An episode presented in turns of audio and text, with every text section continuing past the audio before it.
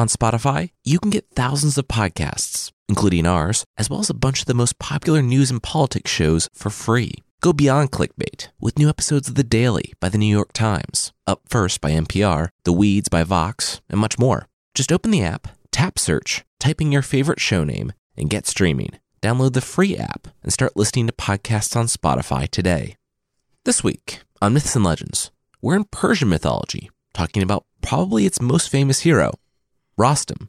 You'll see why that pet elephant might be a bad idea for your super buff five year old, and why it's always a good idea to call your mom on Ancient World FaceTime, especially if she's a mythological bird who's going to coach you through a medical procedure. The creature this time is why you should stay inside during lightning storms. Not for the obvious safety reason, but because of the deadly rabbits that will shoot at you at 65 miles per hour if you interrupt them while mating.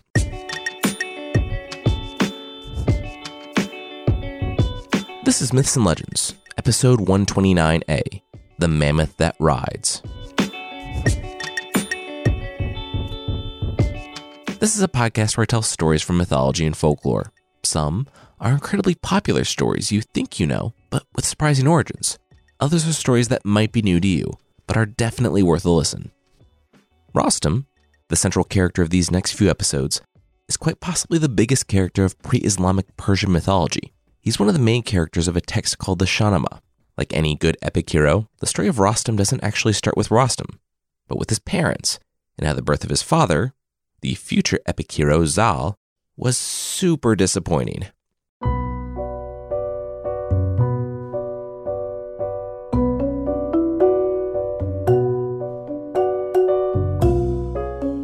Hey, said Sam, the king's champion, knocking on the door. He just wanted to check if everything was okay. His lady had gone into labor, and he hadn't heard anything. That was like a week ago, so I mean, everything okay? Wait, what's with all the tears? Sam was starting to see some major red flags. He spotted his partner across the room sitting up in bed, holding a baby. Sam exhaled. All right, good. So she was okay and the baby was alive, and what could be so bad? Ah. Sam looked at the new mother, then back to the baby, then back to mom. You gave birth to a tiny old man? The woman shook her head. No, it, he was a baby. He had just had completely white hair and was spotted in places like a leopard. The mother tried to convince him that it wasn't all bad. The spots were kind of cool, and Anderson Cooper and John Slattery both had silver hair and they were good looking guys. It would be okay, she insisted. However, Sam could see nothing more than a demon when he looked upon the child. He refused to listen to the mother's pleas, instead, ripping the baby from her arms. She rose from bed and struggled after him, begging to know what he was doing. But Sam only replied that he was going to take the baby to Simurgh.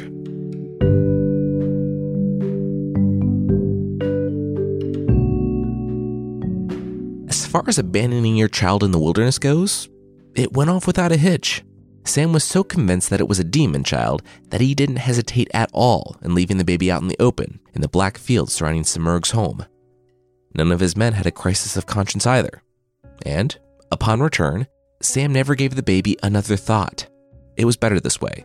Simurgh, the massive mythological peacock with the head of a dog, wouldn't be able to pass up on a free kid meal. Sure, the baby was smaller than Simurgh's usual lunches of elephants and such, but at least it would be easy for her babies to digest. Sam wasn't wrong about that. Simurgh landed to see the baby screaming in the heat of the day. Ugh. Humans. If this thing was a leopard, at least they would have weaned it and shaded it from the heat. Oh well, lunchtime. Simurgh scooped the baby up in her massive talons and took it, crying, all the way back to her nest. At the nest, the chicks looked on the baby. Did. did humans always sound like that? Simurgh shook her dog head. No, only the ones tragically abandoned by their parents to die in the wilderness. All right, eat up. The chicks looked on the screaming infant and inched closer, but their little bird shoulders slumped. They couldn't. They just couldn't do it. There was no way they could chomp a screaming baby, no matter how plump and tender it looked. Simurgh sighed. Yeah, she knew. She was really hoping they wouldn't think about it and just dig in, but the apple didn't fall far from the tree. She wouldn't be able to eat it either. All right, let's find a place for it to sleep.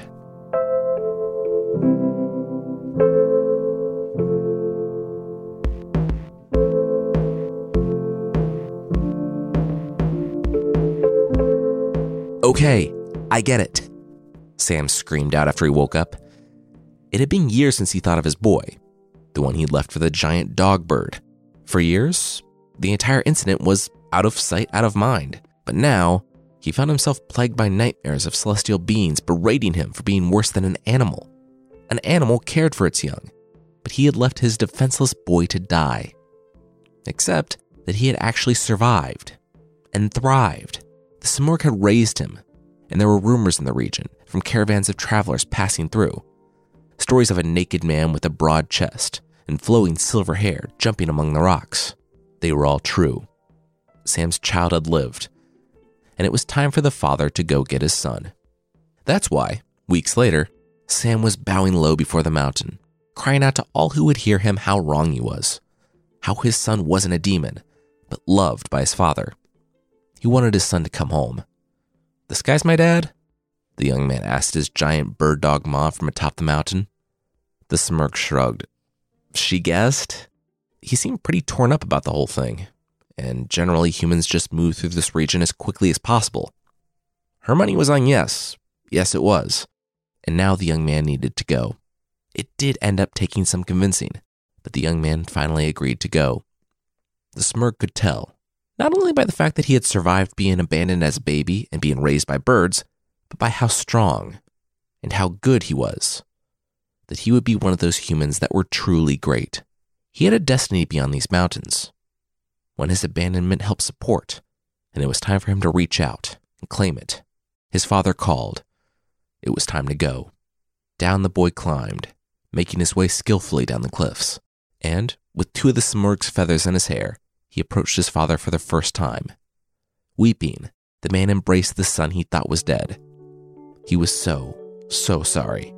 The son held the father, and together they made their way back down to Sam's caravan.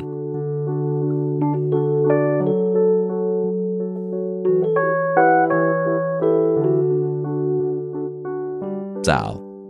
His name was Zal.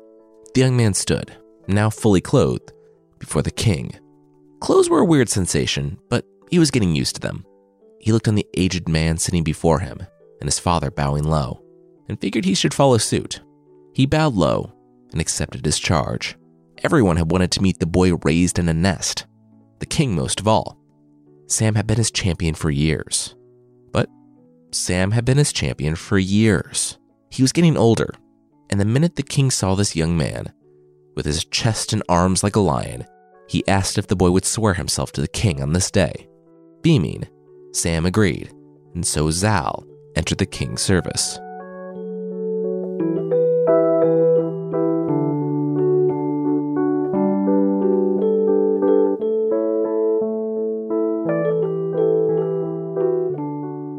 She's really good looking, the slave girl said to Zal's slave boy.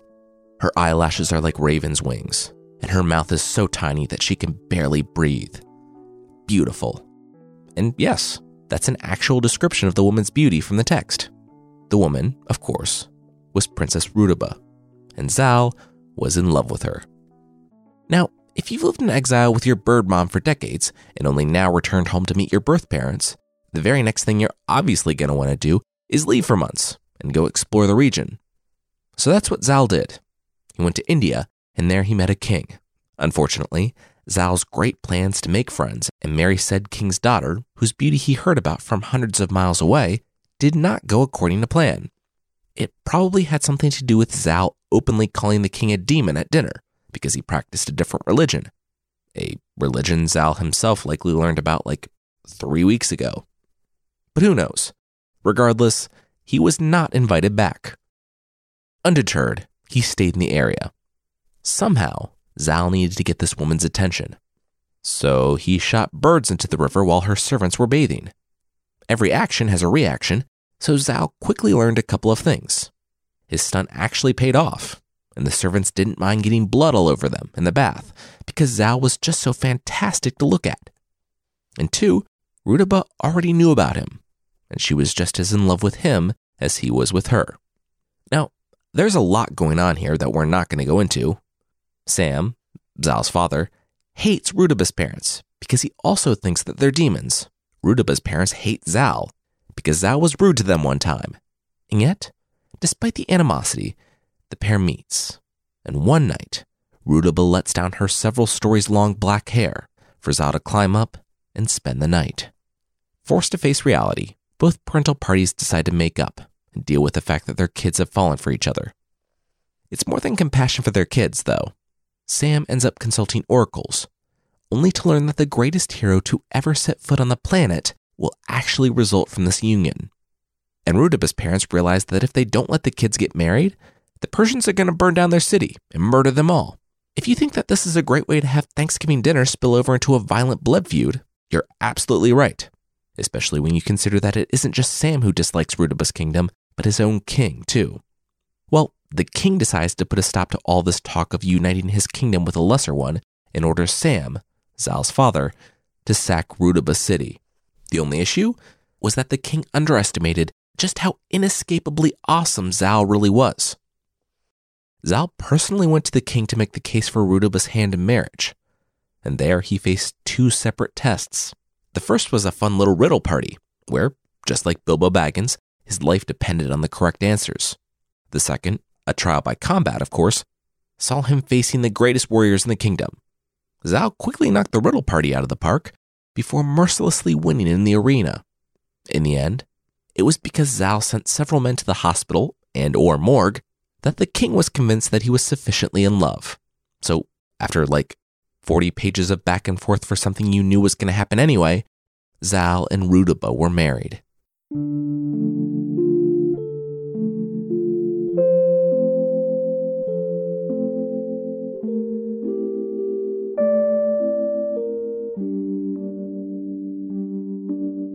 Soon, Rudaba became pregnant. Months passed, and then many more months passed. Seeing as the third trimester wasn't supposed to last a full year, Rudaba began to suspect that something had gone wrong. Her servants worried about her too, and so they called Zal into the room and told him everything. He smiled. It was time to call his mom. She would know what to do. Zal walked softly into the room. Rudaba had been bedridden for nearly a year and a half and he wished he had gone to her sooner. He lit a fire and pulled something very special out of his pack a feather, one that Simurgh had given him when they parted. He had only two of these precious feathers, but his wife was worth it. He dropped it in the fire, and smoke began to fill the room. Hey, Mom, Zal waved. His dog bird mom illuminated the smoke, in what I can only assume was like an ancient world Skype. Zal told her that the baby inside his wife was just too strong and manly, and he couldn't come out. He needed another way. What follows is only slightly paraphrased. Basically, Simurgh looked at Rudaba and said that the woman was gonna need to get drunk. Like, really drunk, because this was gonna hurt. You know what? She should probably just start now and not stop until she was unconscious, because after Rudaba was out, they would call in a guy with a knife. Yeah, they were to invent a new medical procedure. Basically, they were to do a cesarean section, which is a major surgery now, but was basically a death sentence back then, or would have been, to anyone without a magical bird mom coaching them through it. Rudaba just wanted the pain to end, so she agreed to start drinking while Zal found a sorcerer with a knife. They returned just as Rudaba fell asleep. Softly, the sorcerer whispered a spell, and he began to cut. A priest came by to sew the wound once Rudaba had given birth, and he used a mixture of healing herbs that the Simurgh dictated. Zal massaged his wife's wound, and she woke up a day later, a bit dehydrated, no doubt, but otherwise completely healed in the world's fastest recovery from a C section. The baby was named Rostam, essentially the word for escape, because Rudaba had escaped her pain and peril when the baby was born. Everyone in the kingdom celebrated the new son of the champion, and the occasion of his birth brought even the commoners and nobles together in celebration.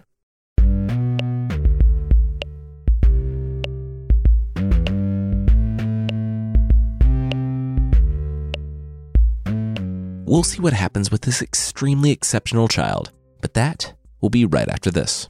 With LinkedIn Jobs, we tap into a network of more than a billion professionals to help you find quality professionals quickly and easily for any role you need. Marketing wizards? Found them. Software engineers? Found. That project manager I could never seem to hire? And found. LinkedIn Jobs quickly matches your roles with candidates with the right skills and experience. In fact, 86% of small businesses get a qualified candidate within 24 hours. Post your first job for free and get started at linkedin.com slash spoken. That's linkedin.com slash spoken. Terms and conditions apply. All right, now back to the show.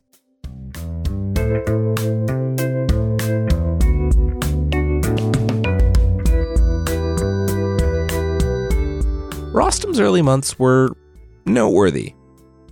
Rudaba was quickly exhausted by the baby's appetite, and no fewer than 10 wet nurses had to be brought in and rotated hourly to satiate little Rostam's hunger for milk. When he was finally weaned, much to the relief of all of his wet nurses, the young boy consistently ate as much food as five full grown men. The kid that was called, quote, the baby mammoth, when the priest pulled him from the womb, was truly living up to his name. Quickly, he grew and grew. And, one day, his grandfather Sam came to visit from the long war, praising the boy who was rapidly becoming a man. He instructed him to serve the kings, to always choose the path of righteousness, to value wisdom over wealth, and that the world waited for no man. Sam nodded to his grandson. He was growing in years, and the war was long. It had been his dream for the boy to one day join him in battle but this was likely the last time he'd see either of them. With a final nod, the grandfather climbed atop his elephant and led his army back to war. After Sam's visit, Rostam became enamored with his grandfather. It helped that he looked almost exactly like the guy. Regardless, he couldn't wait to get off to war to prove himself. But his father, Zal, insisted that he wait. He was so young, it was said, that he still had milk on his breath. Still, Rostam was relentless and eager. But after a lot of badgering, Zal relented on one point. Rostam could have a horse. After all, the boy would be a famous warrior someday, and he would need a steed. The only issue? Rostam, despite his young age, was once again too manly. He was sure he couldn't even sit on an elephant without breaking the creature in half, resulting in a river of blood. Anytime Rostam sat on any of the royal horses, the animal would bow so low that its belly would touch the ground and he began to think that he was right. He would never find a horse. That was when he heard galloping. The boy turned, and it was as though the world played in slow motion. A horse herder from far away drove a pack by the city, and this horse, it was beautiful. It was a gray horse with short, stocky legs and a massive, extremely muscular body. Basically, it was like a full sized Lil Sebastian from Parks and Rec. Rostam watched the horse thunder past and knew immediately that it was the one for him. Unfortunately, there were two main obstacles. One, the horse was the property of the horse herd, and two, the horse's mom was super protective. She looked almost exactly like her son, but she was years older. The prized steed was already as big as his mother. Anytime someone tried to lasso the horse, she would attack the person like a lion until they either ran away or died. When Rostam lassoed the not so little Sebastian, she turned and snorted, rushing him with teeth bared. But Rostam simply turned and literally roared at her. Immediately, the mother stopped mid charge, deciding that she and this mammoth like stranger were cool, and she rejoined the herd. Her son, however, wouldn't move, even though Rostam tried to drag the horse closer. With a smile, the young man knew that this was the horse for him. No animal to this point had been able to handle him, let alone resist him. And so, this whole interchange also solved the second problem that the horse was owned by the horse herd. The story says that he saw how magnificent Rostam was and decided that the price of this horse was Iran. Rostam had to use the horse to defend Iran with all of his might. It was definitely good hearted patriotism, and not that this crazy guy the size of a mammoth just roared at his strongest horse while trying to steal its son. Regardless, Rostam finally had his horse, named Rakhsh. Zal was so happy that he was moved to tears, opened up the treasury, and made it rain gold in the streets.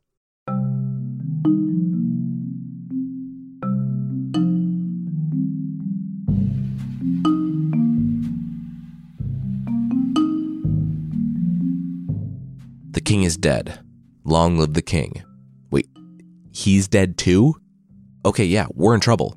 Such was the sentiment echoed by basically everyone throughout Iran. Soon after Rostam had chosen his horse, the elder king had died, leaving his inexperienced son on the throne. The king of Turan, King Afrasiab, smelled weakness and quickly attacked.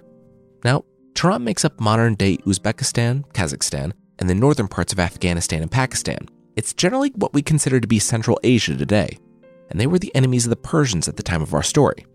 Years after they had come to an uneasy truce, the Turanians stormed the city and killed the new king, throwing the region once again into war. With Sam gone, Zal was the champion, so he tasked himself with gathering together the nobles, uniting the land, and driving back the Turanians. This was a mammoth task, but luckily there was Zal's mammoth son to the rescue. Zal installed another king of Iran, some faraway relation with royal blood, and then he set to work putting together a battle plan. A battle plan that went right out the window when Zal's large adult son, Rostam, went charging right into battle on the back of his buff pony, burst right through the Turanian line, and wrenched the king from his horse by his own belt. He was going to take the man back to the new king, Kay Kabad, as a trophy.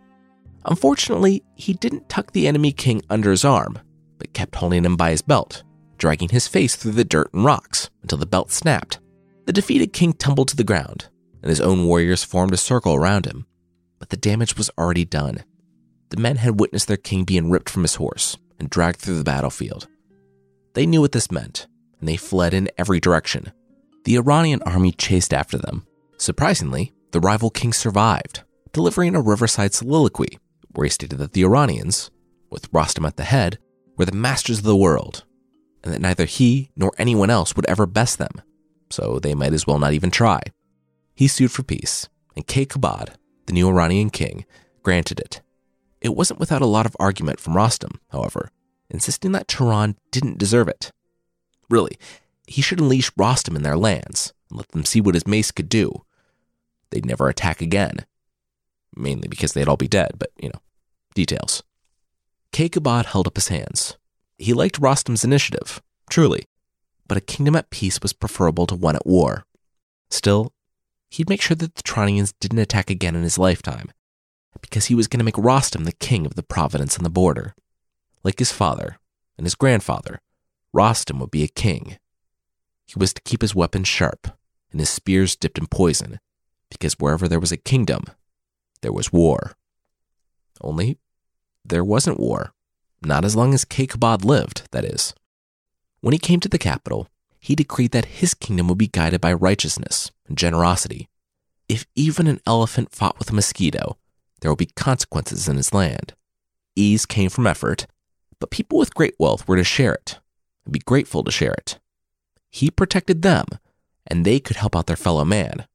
As such, anyone who worked but still couldn't get enough to eat was to come to him to be fed. Kaikobad's kingdom persisted in peace for a hundred years, until the king, over 120 years old, began feeling a bit weak. It seems like half of being a good king is making sure you have a succession plan in place, and that's something that Kaikobad did. He summoned his eldest son, Kaikavas, and shared that his journey was just about complete. He only wanted to pass on a bit of wisdom to the boy. Don't let greed and ambition snare your mind. If you do, you'll be unsheathing a dark sword that will only be used against you. With that, the celebrated king, Kay passed away. His policies had kept the peace from within, while the watcher on the wall, Rostam, kept the peace from without. There was just one problem. They wouldn't be fighting the kingdoms of this earth. A righteous land flourishing unchecked had attracted the attention of something else, something far darker and more powerful, and it was coming for the new king.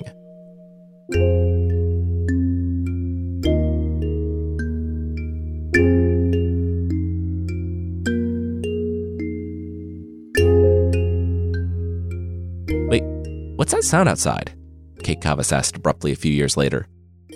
He propped himself up on the pillows and waved away the women with the grapes. His servant said that there was a man outside playing the lute.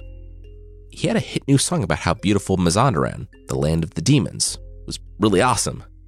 That was a bit suspect to the servants and literally everyone else who heard the song because Mazandaran was a horrifying place that no one escaped alive. Kay Kavus didn't care though. He was bored and there was a new song, so he wanted to hear it. Against all the advice of his advisors, he listened to the song and he loved it. Good art can make you rethink something you thought you knew and see it from a new perspective. And if you're a bored and kind of unwise king, bad art, sung by a demon, obviously tricking you into visiting the land of the demons, can do the same thing. He loved the song so much that he decided to do what neither his father nor any of his ancestors had been able to do. He would not only visit the land of demons, but he would invade it and put them to the sword, taking all their stuff. Any survivors would pay taxes. Boom, war paid for. All right, who's ready to go? No one. That's who. No one was ready to go. His generals assured the nobles that it was all the daytime drinking talking. No one was stupid enough to invade the land of demons. You couldn't even fight them. They used magic, so normal weapons couldn't even touch them. No, no one was that stupid. And yet, Kay Kavus was. He had grown up in the shadow of men like his father, Sam and Zal. He knew that to make his own mark on the world, he had to do something drastic. Zal was recalled from his kingdom. Maybe he could talk some sense into the man. But the 100 plus years had taken their toll on the old champion. His skin began to wrinkle and match his white hair. Maybe a century ago he would have had the presence to speak truth to power. But he only came across as a weak old man in the eyes of the new king. Kay Kavus wasn't convinced. He mobilized the entirety of Iran's army and marched for the land of demons, leaving behind Zal and various other conscientious objectors. When he returned from the land of demons, he would take their crowns next, but at least he would have someone guarding the home front.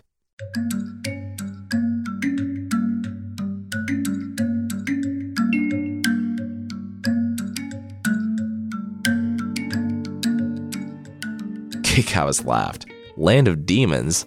More like land of weak things. Kay Kavus shook his head. Pithy sayings weren't his thing, but you know what was his thing? Conquering. As it turned out, it was super easy too. There was absolutely no resistance from the moment they entered the land of demons. The army just found villages full of women and children. And Kay Kavus gave everyone the order to separate their souls from their bodies, which they did very easily. A week's worth of looting later, and they were ready to move on when, huh, the sky turned black in the middle of the day. That was probably okay, right? Then there was a flash.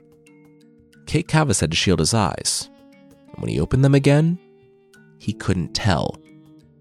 It felt like they were still closed, but they weren't. He was blind from screams arising all over the city he could tell that his army had been blinded as well. It might have actually been better that way, though. They didn't really stand a chance against the 12,000 demons that came pouring over the next hill. But at least if they were unable to see them, it would be way less terrifying.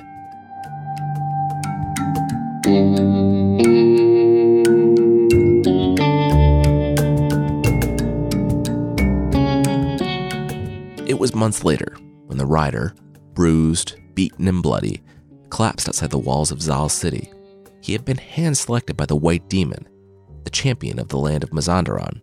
Only a quarter of Kay Kavus's army could still see, but to a man, they had been captured.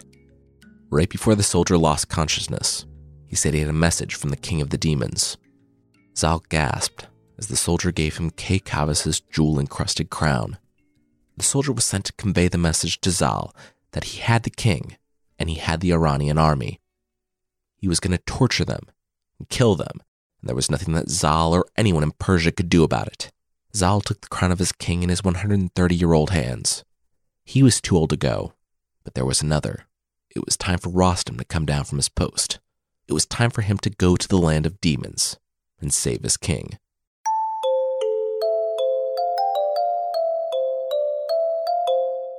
Little did Zal know, however, that this was exactly what the white demon wanted.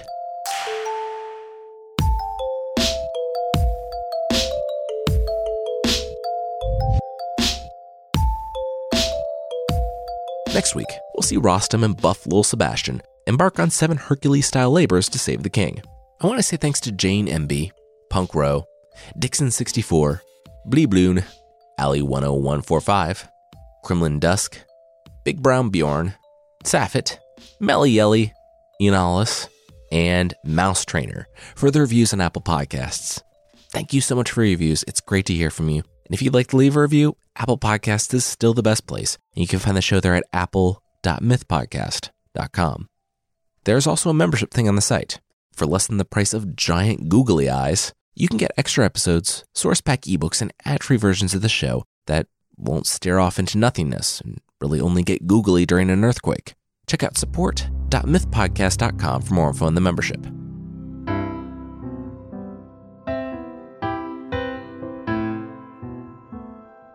The creature this week is the jackalope from Douglas, Wyoming, in the United States. Okay, so this is kind of like the drop bear. I can't tell if people actually believed in the jackalope at some point, or if it's always been this tongue in cheek thing. The most famous version started when a couple of brothers, who studied taxidermy by mail, returned home after hunting jackrabbits. They tossed the carcass next to some antlers, and thus, the jackalope was born. A combination of jackrabbit and antelope, the jackalope is about the size of a normal rabbit, but with horns, and a lot of other totally logical and reasonable attributes. The jackalope can run 65 miles per hour, and with its horns, it's only slightly less deadly than the rabbit from Monty Python, because once the jackalope gets up to speed, can gore anyone pretty easily. You have to be pretty antagonistic toward the thing, though, because it's usually pretty shy. If it does start rushing you, the only thing that can stop it is a buffalo gun. I've read that it's the product of a male jackrabbit getting together with a female antelope somewhere down the line. Though the legendary jackalope can procreate on its own, but only during flashes of lightning, and not without extreme difficulty due to the horns. Speaking of mating, if you manage to catch a jackalope and are extremely dexterous, the jackalope milk is a powerful aphrodisiac. If you're looking to catch one, my first bit of advice is don't, but if you can't be persuaded, you can buy the creature's favorite drink, whiskey, and set it out for it. It can allegedly mimic human speech. Though the only time it felt safe enough to get close to humans to learn speech was when cowboys were singing around a campfire, and so the rabbit has a beautiful singing voice. If you're visiting Douglas, Wyoming, you can apply for the jackalope hunting license. It's only valid in Wyoming on June 31st, and if you're caught hunting without the license, you'll be fined $13 or sentenced to 13 months of hard play in Douglas, Wyoming. I link to a PDF of the license on the post at mythpodcast.com. The jackalope is apparently big in Wyoming, so much so that the state has tried to declare it as the official mythological creature of Wyoming. Of course, because we can't agree on anything ever in this country, the motion to install a mythological creature to a newly created symbolic designation has twice failed to pass the Wyoming Senate after making it through the House.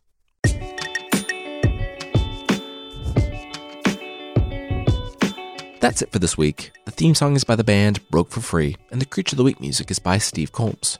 There are links to even more music in the show notes, and today's episode was hosted and written by me, Jason Weiser. Our story editor was Carissa Weiser. Thank you so much for listening, and I'll see you next time.